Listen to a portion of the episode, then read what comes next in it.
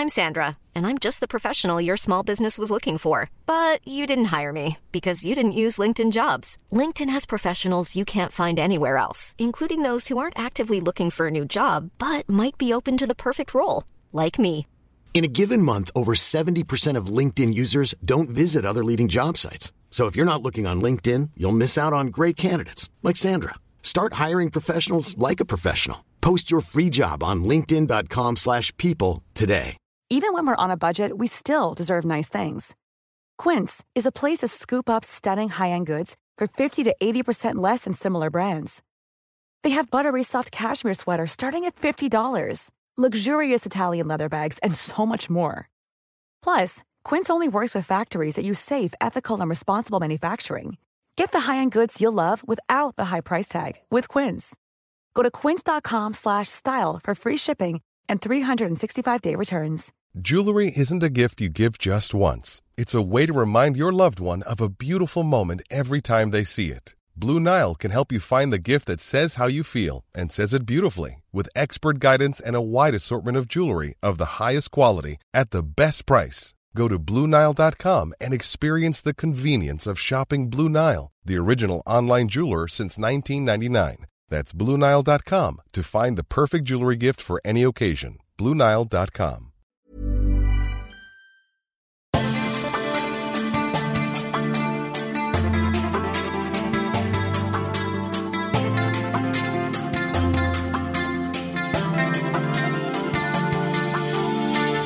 Welcome to the Storytelling Lab, where we break down how to get to the heart of your story and the hearts of your audience to leave the greatest impact possible. And now, here's your host, a filmmaker and competitive storyteller, Rain Bennett. What's up, my beautiful people? Welcome to another episode of the Storytelling Lab, where we break down the art and science of storytelling. This podcast is brought to you by Magnanimous Rentals cameras, lenses, lights, and much more at the lowest rental rates online. Magnanimous Rentals, every order submitted at magrents.com. That's M A G R E N T S.com. Every order submitted receives a discount. Inexpensive production essentials shipped right to your door. Magrents.com. Go magnanimous. Listen, I've been working with Magnanimous Rentals for a few years and I love it. I can't tell you how awesome it is to have a production trip, which I travel at least once a month or so, and I pack my bags and my luggage with my clothes. I hop on my plane, I reach my destination, I get to my hotel or my Airbnb, and boom, my equipment is there waiting for me, nicely packaged up. My cameras, my lenses, tripods, lights. I didn't have to travel with any expensive or heavy equipment, and it just made everything a breeze. I do my shoot, I knock it out of the park. I pack the equipment back into the packaging it came in, and I stop by UPS or FedEx on the way back to the airport, and boom, it's back on its way to Magnanimous Rentals. Super easy, super affordable. And listen, if you have a production in house for your business and you can't justify purchasing camera equipment, this is a perfect, affordable alternative for you guys. Rent the equipment that you need and then send it back. Magnanimous Rentals, go check them out at magrents.com. And as always, this podcast is brought to you by Six Second Stories, where we help you maximize your impact through short form storytelling. Have you guys seen the Netflix show Myths and Monsters?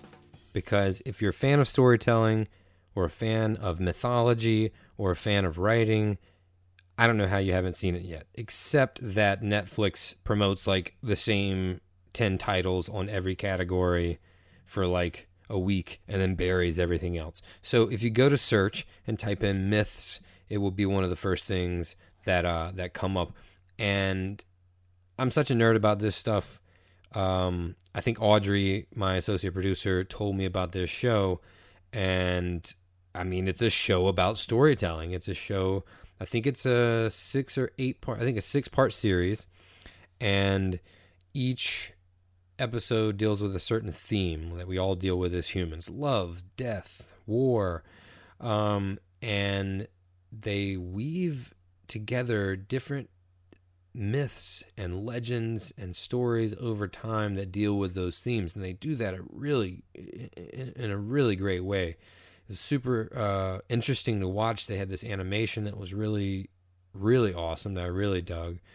And and I mean, I learned a lot of stories that I didn't know, but I learned the history of a lot of stories that I did know, and it was it was amazing. So today, my guest is Will Simpson, the writer and producer of Myths and Monsters, and he's really the reason for all the stories that they chose to use. He studied classics at Cambridge, and he's a big you know Greek mythology nerd, and so we talked about that for forever. And I, you know, I I never talked to him before, but I swear I left feeling like feeling like we were friends. Um, great guy, intelligent, knows a ton about storytelling and the history of it, and why it works, and why it kind of permeates through our society and culture for so long, and and, and always will. I think we liked the same things, and so it, it allowed us to kind of like, you know, take off the the the the storyteller hat or the you know uh, you know the podcast interview interviewer interviewee hats and just chat with each other about something we were really passionate about. So if you haven't seen the show first of all i i totally recommend it. Even if you just watch one episode like you still you get a lot out of it because each episode is different but i think it'll hook you and something really really cool. Again if you're a writer or a storyteller this is right up your alley and it was done really well. So Will had a lot to say. We covered a lot of ground about uh, how stories have always been a part of our society and culture and why they affect us so profoundly. So I'm going to shut up so you can hear what he has to say because he is the expert and is working on several new shows. We had a long, wide ranging conversation that is full of value. So here's my conversation with Will Simpson. Check it out.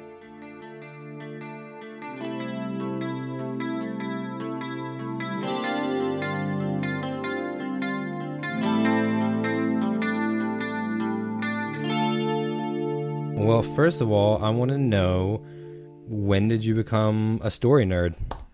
Was it always like that? Goodness, yeah, I suppose so. I mean, I think I think for most of us, it's the uh, it's the stories we first read as children. Um, yeah. My mother was a uh, was a school librarian, mm, so there, there were always there were always many books in the house, and uh, I can very much remember the family holidays, leaving with uh, suitcases full of books that we'd uh, devour over the over the over the days that followed.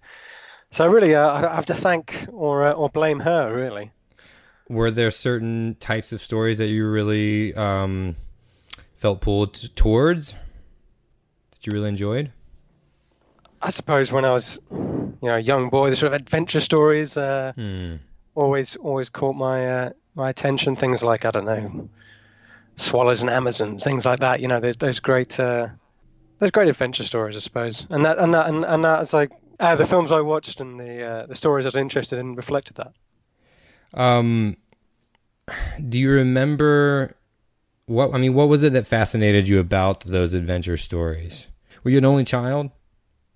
No, no, I, I have two older brothers. Yeah. Um, so maybe there was a hint of, you know, being the youngest youngest child and uh, the stories where you get to be the hero, which perhaps isn't always the case as the youngest. Yeah, same. Um, yeah, there we go. Um, I think perhaps you're maybe more drawn to those sort of uh, escapist sort of stories, perhaps. Yeah, were they were your were your brothers a lot older? Not a lot older, but um, enough that they uh, that they you know they they could make a little twosome and do things. Right, and perhaps like did, I was more like my own devices. Yeah, like maybe you found yourself alone a little bit more. My brother was who we're very tight, but he was six and a half, seven years older than I was, so mm. I found myself alone a lot. So he might be in high school, and I'm still, you know, a young kid, and that's kind of where I had to entertain myself and and think up, uh, you know, think of stories and just kind of go into that into that world. Yeah, absolutely. I mean, I you know, I don't want to. Uh, disparage my older brothers. they were they were great, but um, you know, they I think me it, all alone. When when yeah, they left me all alone. But you know, when you are, you know, when you're young, those those even a few years is, seems a lot. Um, yeah, yeah, yeah. And so, what what pushed you to? Because that's you study that uh, in school, right? Or what? what? At university. Yeah. I, I um.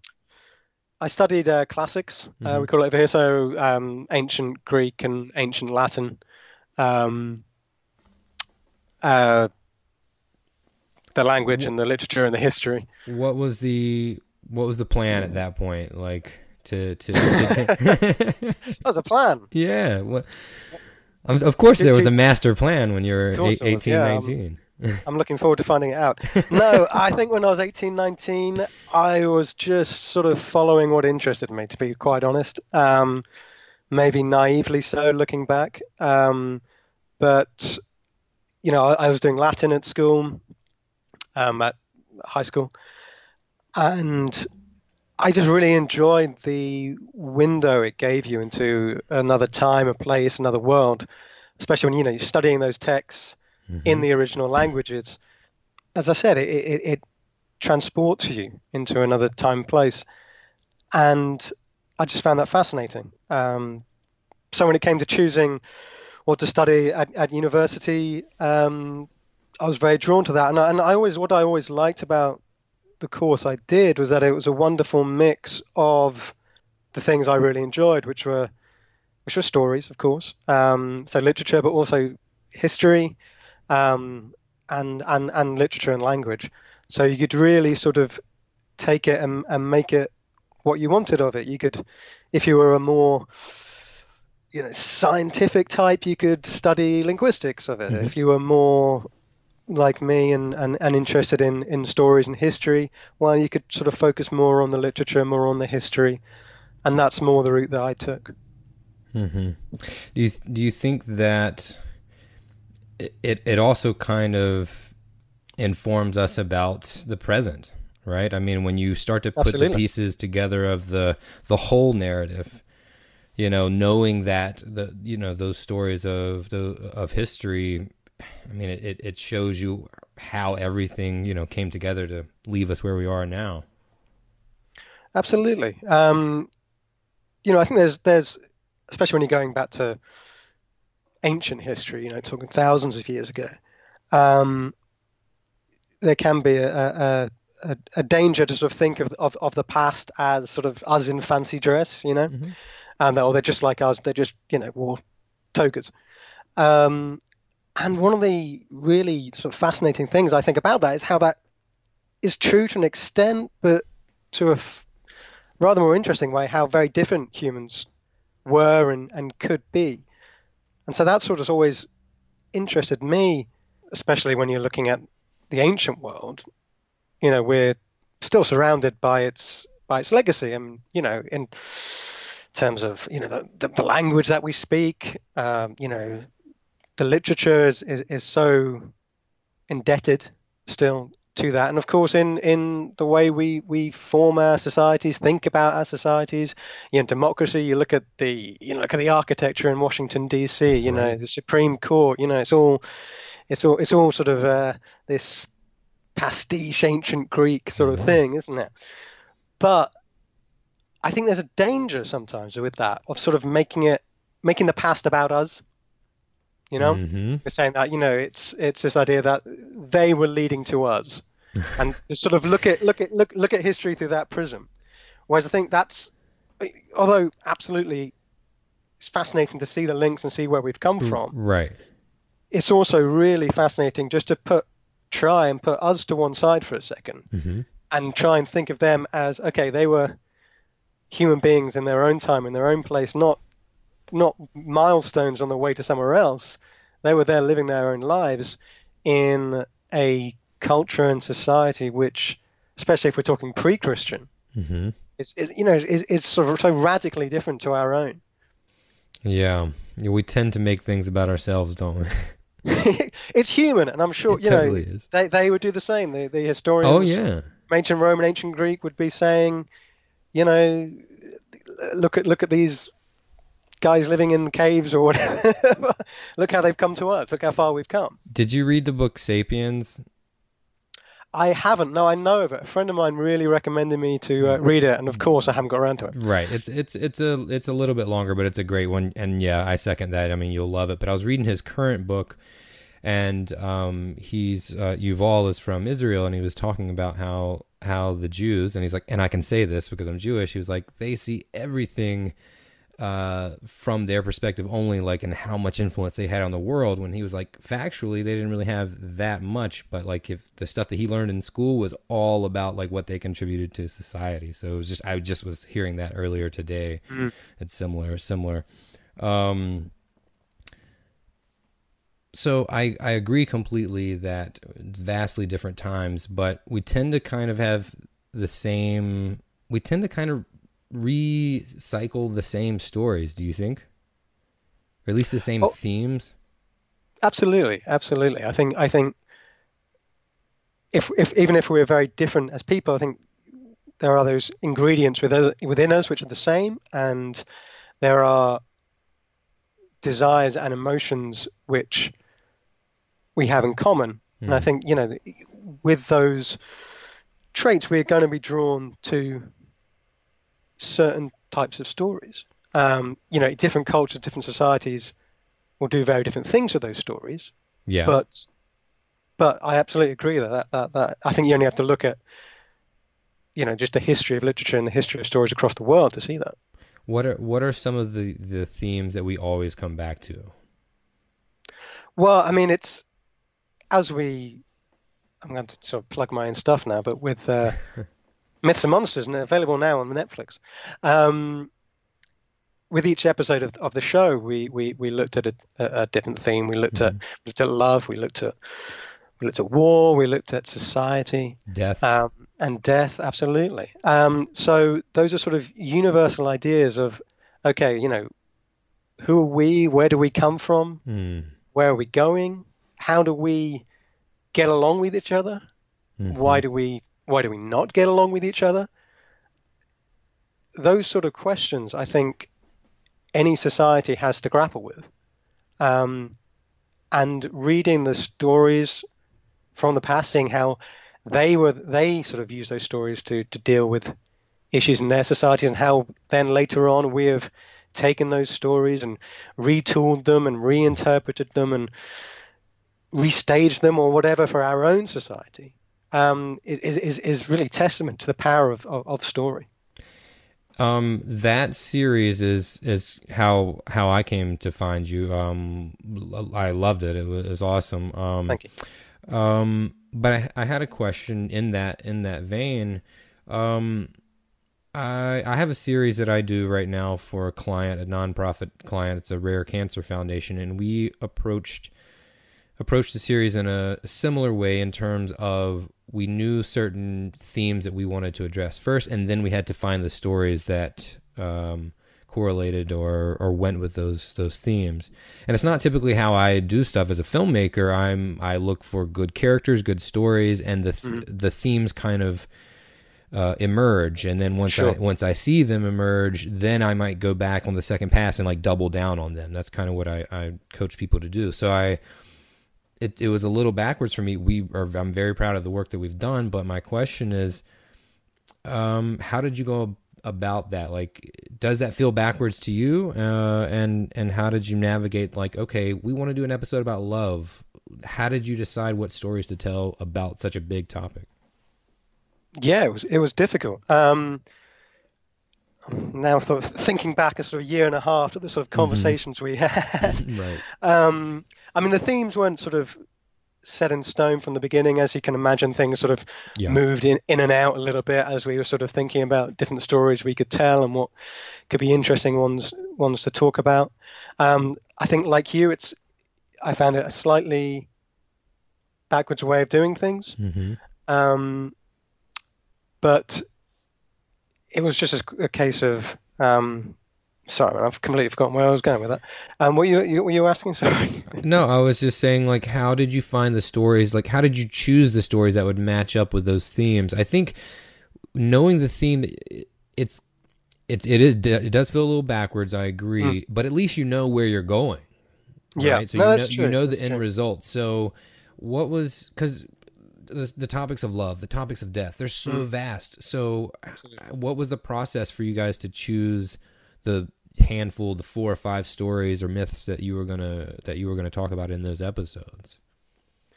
Well, to a certain extent, that was that was simply a sort of representative sort of sample type approach, where we were saying, okay, well, we need we need something from classical world. We need something from the Norse, etc., etc. We didn't want to ever get too heavy on one or the other. Mm-hmm. Um, and with my sort of academic background being in, you know, the classics, ancient Rome, ancient Greece, I had a natural, obviously, bias towards them, yeah. um, a natural sort of uh, desire to tell those stories. Um, so that was almost the easy part. You know, when we when we were talking about love and death and all those really fun topics, I could instantly kind of go, "Oh, well, it'd be great to talk about this myth," mm-hmm. because you know I, I could you know almost almost go to the shelf and dig out university notes about yeah. you know the myth of you know the story of Antigone or something like that. Um, with some of the other ones, with the sort of Celtic myth and the uh, the Norse myth, it was uh, a little bit more difficult, a bit more research needed. Mm-hmm. Um, talking to um, uh, fantastic experts that featured in the program. Yeah. Sort of that they helped evolve it as well. But it was it was you know just the usual sort of looking out there for what what what what are the stories that both speak to a modern audience but also tell you hopefully something unexpected and interesting and unique about that society as well. How did how did the show come come about? Um, you know, it seems like it could be a, a, a hard sell in this day and age, right? Where it's like we want to make a six part. It was six, I think, six yeah. six part. You know, series about storytelling.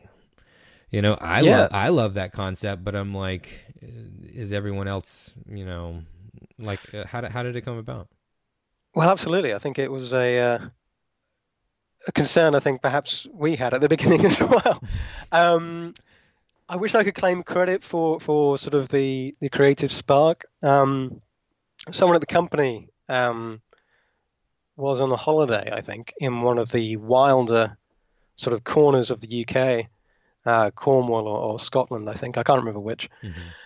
And I think they were sort of stood as the waves crashed around them and you know, the spray and the rocks and this dramatic landscape. And they were sort of hearing from the locals certain stories about that and just thinking, you know, this is such a great sort of subject matter and so varied that, you know, let, us try and do, do a show about that, this. And um, I came on board, you know, they came back from holiday and sort of pitched it internally in the company. And then I'd done a bunch of shows for that company. Mm-hmm and they sort of invited me to come on board then. Um, and so I worked with my co-producer Dan um, to sort of shape it from that point on. And and obviously, as as these things do, the structure and the what the show is going to be evolves in those early stages a great deal. Is this the first time you've done a project about storytelling? I know you're a writer on several things and have been for a while, but is this the first time you've done a project like this?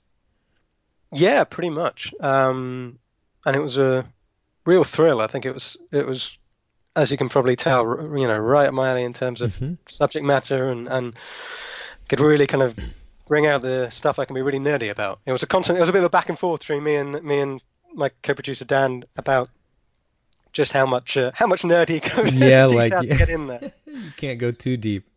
No, no. But damn it, Dan, they want to learn things. yeah, yeah. but you got to make it entertaining. I do. I, I got to say the um the animation was really cool, and I think a, a, good way to to keep people engaged. I think that was a really like it was kind of simple, but uh, but really strong. I think that was a wise. It, it was fantastic. Mm-hmm. No, it was that was done by um, Hungarian uh, animation studio. Hmm. And they just did fantastic work. It, it, really. The style was very, very cool. Yeah, it sort of went beyond our expectations. We'd sort of suggested something like that, but um, they really came back and, and blew us away with what they were, what they were capable of doing on not a huge amount of time and not, not a huge amount of money. Um, yeah, because it wasn't super complex, but it was powerful. Yeah, that was that, that. They did a great job. They did a fantastic mm-hmm. job, and and you know with the as you say, threading those stories through became an interesting sort of spine to each episode to hang mm-hmm. it off. Definitely, and having that one that one central myth, that one central myth to keep coming back to, like, yeah, it it tied the whole pieces uh, together. Um, did you any Anything uh anything Sorry new? No, you're good. Anything new from that process that you took away about stories like to dive that deep? I mean, obviously this has been something you've been interested in forever, but um, now you're making a show about it, the one that has to be informative and engaging and entertaining. Yeah. Did you learn anything new about stories coming out of that that you take for you know forth with you on your next projects? I, I, I, I take forward things which which perhaps aren't the most comforting. Um, Hmm, I'm ready to hear this. because you know I I, I studied um, creative writing. I, I Mm-hmm. did screenwriting, and it's a it's a it's an industry and a world which which loves a model. It loves a book. It loves a here's how to do it. You know, yeah, for sure.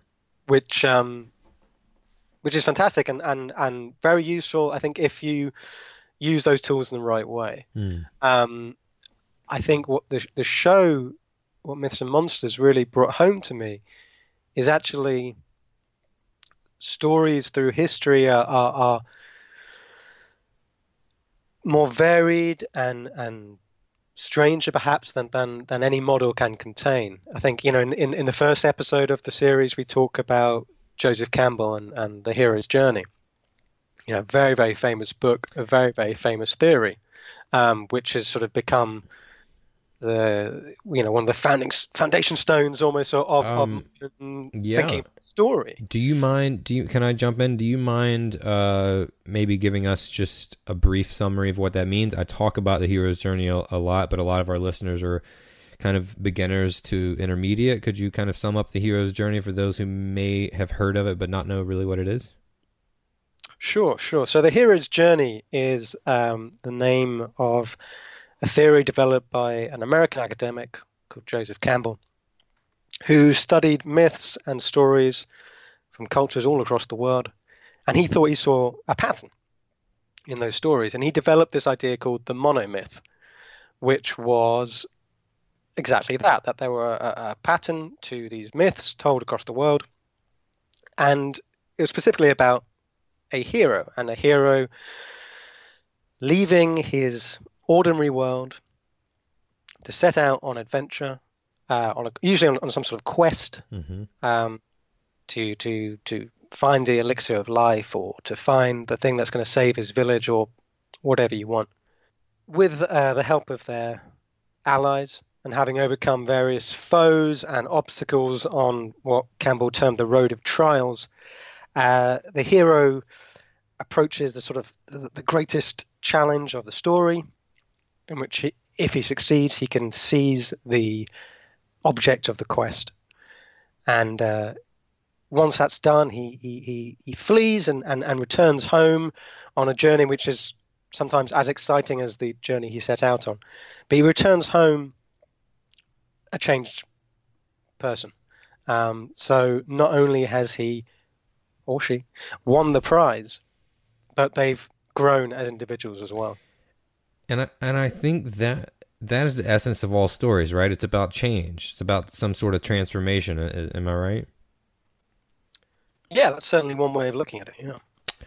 What are um, I have a couple of questions, but since we're talking about the hero, something I of, often um, talk with clients about um, are are the heroes or the characters that we're following in their stories. What, uh, in your opinion, what makes a good character? Whew. There's a good question. Um, what makes a good character? I suppose it's it's it's the unexpected combination of of traits. Um, it's the it's it's the old you know unexpected but uh, inevitable um, thing. It's it. Goodness me, that's a that's a that's a ten thousand dollar question. Isn't it? well, so because I think it's like it, this is who they're going to be following, right? They're invested in the character's story. They, in essence, are rooting for this person. You know, especially if that's the hero they're following. Even the, the, the quote unquote anti hero that's so popular in, in television these days, like we're still we're still kind of pulling for Walter White to to Sure, to sure. win. You know what I mean? So Um, you know, is it is it is it that the character needs to be likable? Is it that the, they need to see something uh, of themselves in the character? Like, you know, because I th- I think it's easy for us to identify like, okay, who are some of the strong characters throughout whatever art form, throughout literature, throughout film. Mm. But what are the things that all of those have in common? And yeah, it's it's a big question. Yeah, it is. Um, I think I, I think you, you, you you know it's not a question of likability. Mm-hmm. Um, it's a question of I think relatability or, mm. or you know I guess it's the empathy question about mm-hmm. you know you, mm-hmm. you know looking at say a, a, a, a myth like um, Medea. So the story of Medea, you know, it's it's it's a mother who murders her children. Mm-hmm. Most horrendous act you can almost possibly imagine. But in the hands of a great playwright like Euripides, she, you know, she she is the most compelling character. Yet you can sympathize with her. You can you can go with her. and You can almost, you know, you can almost go with her to that point. She can take you there.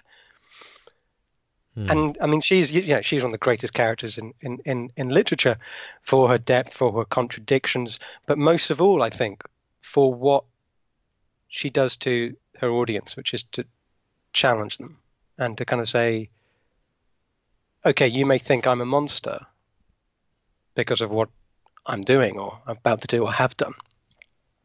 But you know, what would you do in the same situation? And you know how how easily we can slip from good to bad, essentially, I suppose. Mm. And that what what does it take for uh, a human to do that?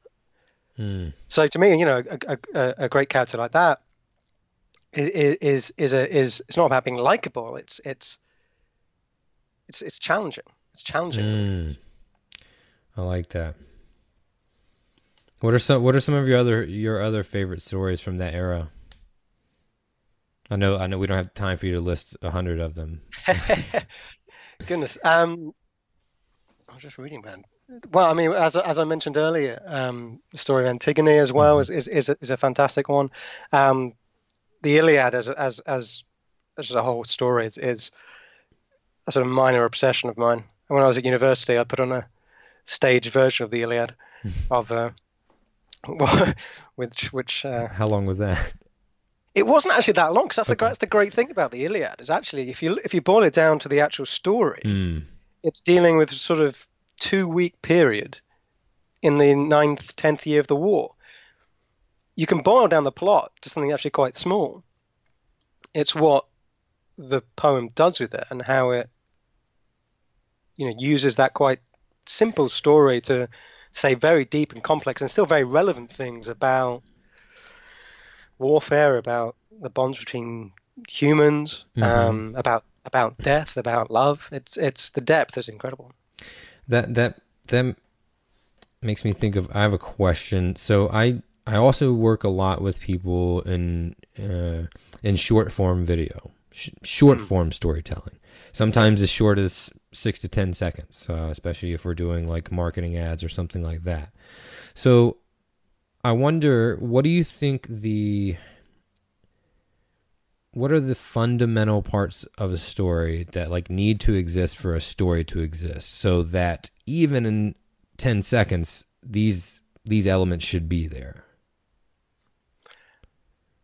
I suppose clear desire. Clear desire. Clear obstacle. Mm-hmm. and some form of uh, ending a, a, a, goal, a conflict, and a and a resolution, basically. Yeah, absolutely. Yeah, a beginning, a middle, I mean, and an end. Yeah, it comes down to Aristotle. He knew he knew, he knew a thing or two. right, right. Uh, I have a, I have a question. You, you, mentioned, you know, we were talking about Euripides. So I was mm. give, giving a workshop recently, a lecture, and you know, I'm a kind of a history nerd as well, especially about that era.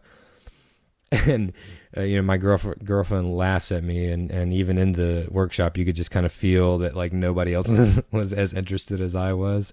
But there's this story that I love during the Peloponnesian War and let me know if you've ever heard of this that when the Athenians would uh, be captured by uh, the Sicilians well in, in Syracuse they were all huge fans of Euripides' plays, and if the Athenians would like, if they would like act out the plays, they would get like better treatment, and possibly if they if they taught, and of course, like any story, like who knows, you know, who knows the the act, the facts here, but if they would teach the prison the, the guards like as much as they knew of the plays, and sometimes they would let them let them out of uh, let them out of prison and on their way, and again don't let the details get in the way of a good story. I'm not sure if that's true or not, but that's pretty badass in terms of us uh, telling the stories of a famous playwright uh, getting you out of out of prison in the Peloponnesian War. You see, you see, you never know when Euripides might come in useful. That's what I tell people when they say, "Why study classics?" I say, "Well, you never know when you might be c- captured by the Syrac- Syrac- you know,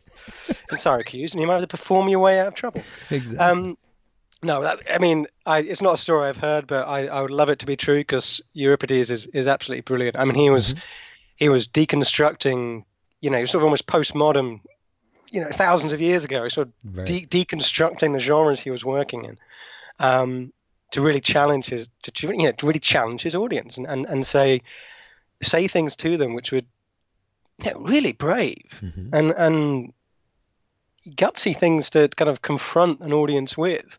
It wasn't a case of saying, "Hey, we're Athens, we're top dog, woo, go us."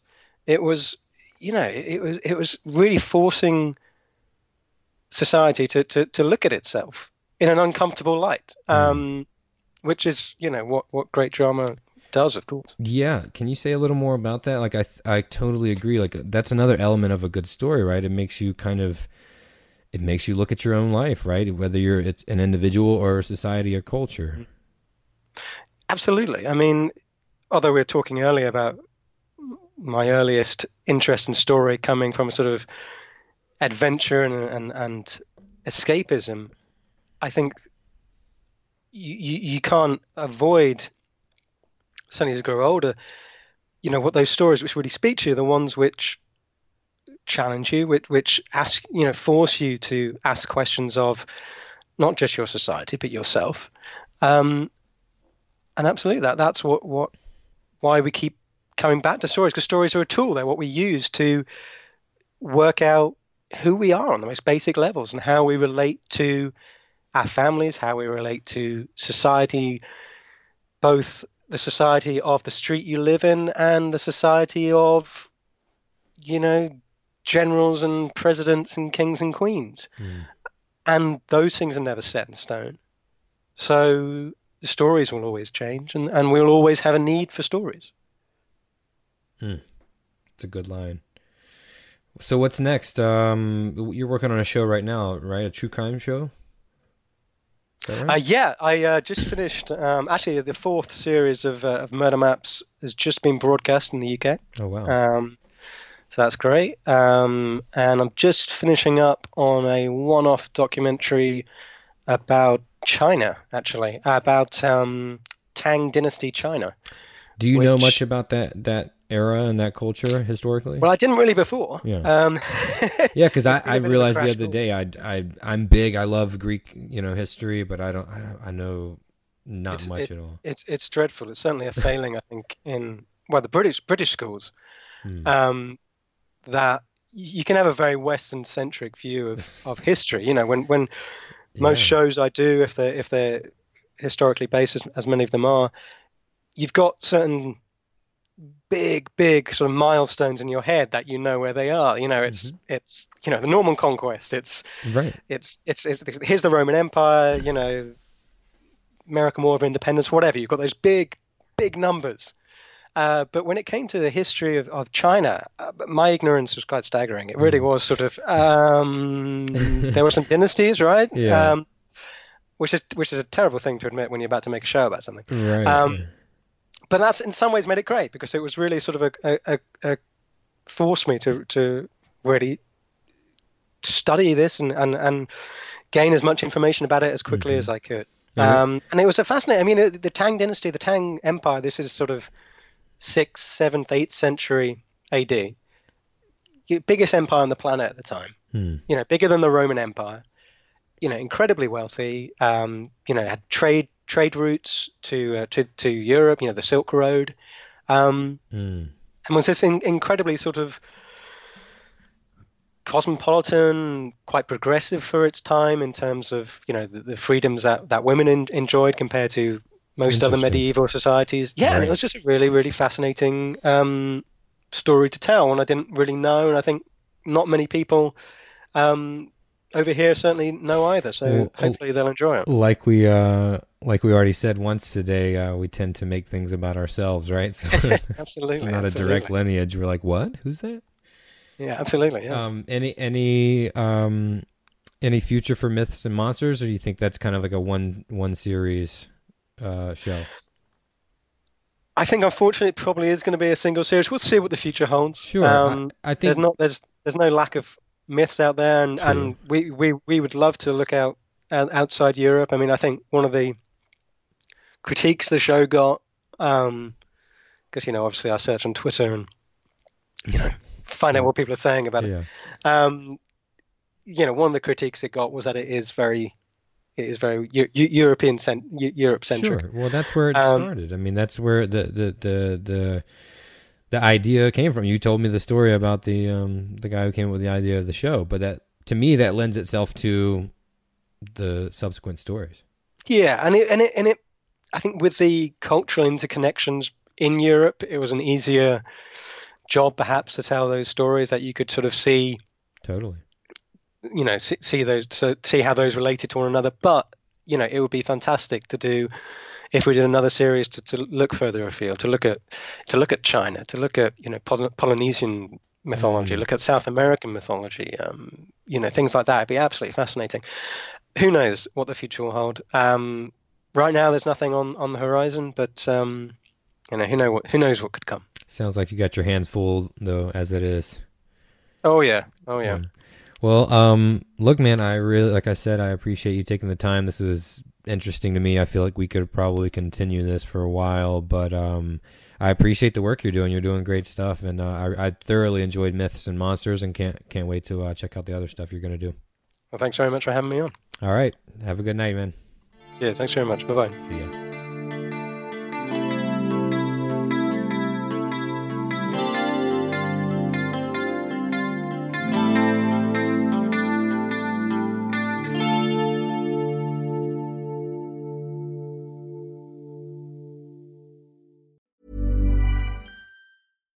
Hi, I'm Daniel, founder of Pretty Litter. Cats and cat owners deserve better than any old fashioned litter. That's why I teamed up with scientists and veterinarians to create Pretty Litter. Its innovative crystal formula has superior odor control and weighs up to 80% less than clay litter. Pretty Litter even monitors health by changing colors to help detect early signs of potential illness. It's the world's smartest kitty litter.